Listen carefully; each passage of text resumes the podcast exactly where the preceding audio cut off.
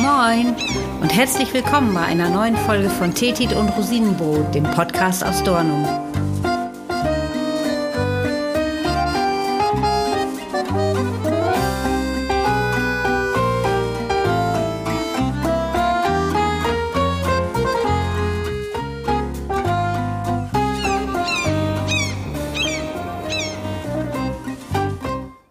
Unsere Badeorte Dornumersiel und Neßmersiel bieten nicht nur zwei schöne Strände und beste Erholung, sondern auch eine reichhaltige Tierwelt.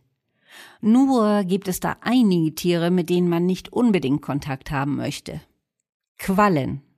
Die meisten finden sie ja schrecklich glibberig und in den Sommermonaten können sie uns durchaus den Badespaß verderben. Wie gefährlich diese zarten Meeresbewohner wirklich sind und was ihr machen könnt, wenn ihr eine Begegnung mit ihnen hattet, das erzähle ich euch jetzt. Vorweg aber schon mal eines. Gefährlich oder gar lebensbedrohlich sind die Quallen bei uns an der Nordsee nicht. Sie sind größtenteils völlig harmlos. Und wenn ihr in der Nordsee schwimmt und vor euch seht ihr eine Qualle, man sieht sie ja sehr gut, weil sie meistens so direkt unter der Wasseroberfläche treiben, dann könnt ihr sie in der Regel bequem umschwimmen. Quallen können Menschen weder verfolgen noch attackieren, weil sie ausgesprochen schlechte Schwimmer sind. Sie lassen sich nämlich überwiegend von der Strömung treiben. Unsere Quallen hier an der Nordsee sind auch nicht besonders groß. Maximal erreichen sie so eine Größe bis zwanzig, dreißig Zentimeter, häufig auch noch kleiner. Und auch wenn Quallen zu achtundneunzig Prozent aus Wasser bestehen, sind sie hochentwickelte Tiere, denn sie haben die kompliziertesten Zellen im ganzen Tierreich. Gemeint sind damit ihre gefürchteten Jagdwerkzeuge, die Tausenden von Nesselkapseln, die sich auf ihren Tentakeln befinden. Und diese Tentakel können ganz schön lang sein, mehrere Meter, und reagieren auf mechanische Reize. Wird also so ein Tentakel berührt, schießen aus den Nesselkapseln innerhalb einer hunderttausendstel Sekunde winzige Pfeile mit einem Giftfaden durch die Haut des Opfers bzw. der Beute, und dieses Gift lähmt oder tötet die Beute, die aus kleinen Krebsen, Wasserflöhen und Planktontierchen besteht. Bei uns Menschen kann das an den betroffenen Hautpartien zu Rötungen, Juckreiz oder Brennen führen. Also das fühlt sich so an, als ob man Brennnessel berührt hat. Also ich denke, das kennt ihr ja bestimmt. Bei uns gibt's im Wesentlichen fünf Quallenarten.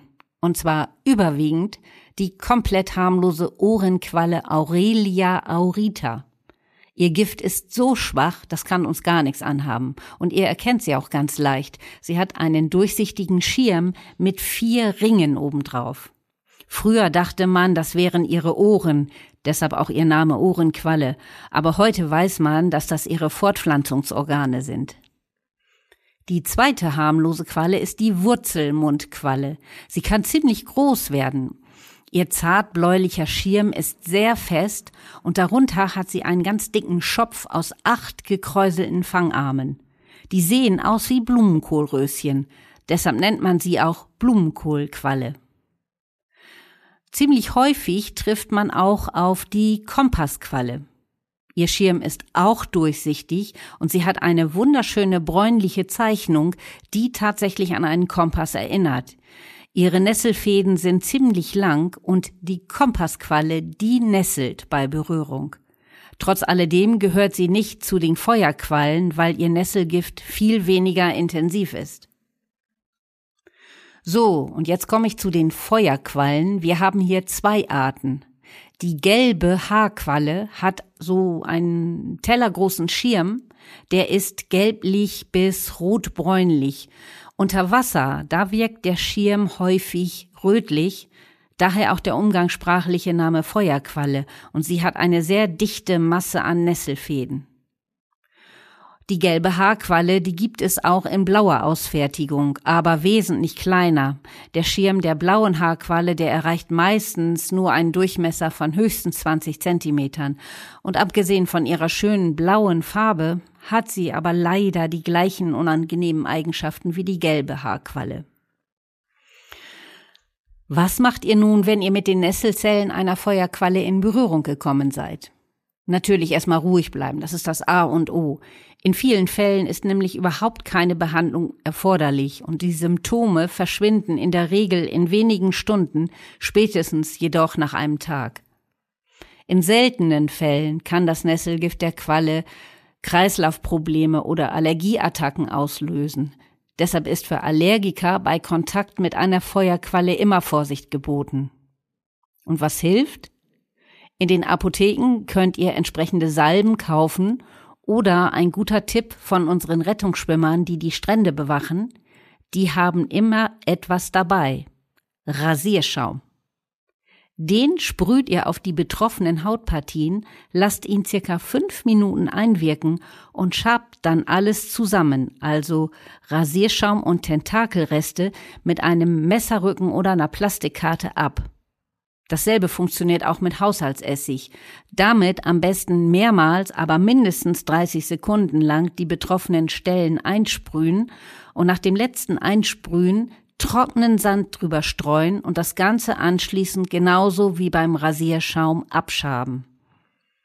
Auf keinen Fall aber die betroffenen Hautstellen mit Wasser oder Alkohol abspülen oder, was noch schlimmer ist, mit einem Handtuch versuchen abzureiben. Das macht es wirklich alles nur noch schlimmer. Übrigens, wenn ihr eine Qualle am Strand findet, die Oberseite des Schirms, die könnt ihr ohne weiteres berühren. Es sind nämlich nur die Tentakel, die nesseln. Aber die können auch noch Stunden, nachdem die Qualle schon tot ist, weiter nesseln. Tja, auch wenn uns die Quallen beim Baden und am Strand stören, in den asiatischen Ländern stehen sie auf dem Speiseplan. Quallen schmecken ja nach nichts. Logisch. Aber sie eignen sich gut als Geschmacksträger. In Sojasauce und Sesamöl mariniert gelten sie als Delikatesse. Und gesund sind sie auch. Kaum Kalorien, frei von Cholesterin oder gesättigten Fetten, aber reich an Proteinen. Bestes Stück der Qualle? Ihr Schirm. Der soll im Gegensatz zu den gummiartigen Tentakeln sehr zart sein. Naja, hm, ich weiß nicht. Da bleibe ich lieber bei Krabbenbrot und Matjessalat. So, das war's für heute. Ich sag Tschüss, mit Annemol, eure Marlene aus Dornum.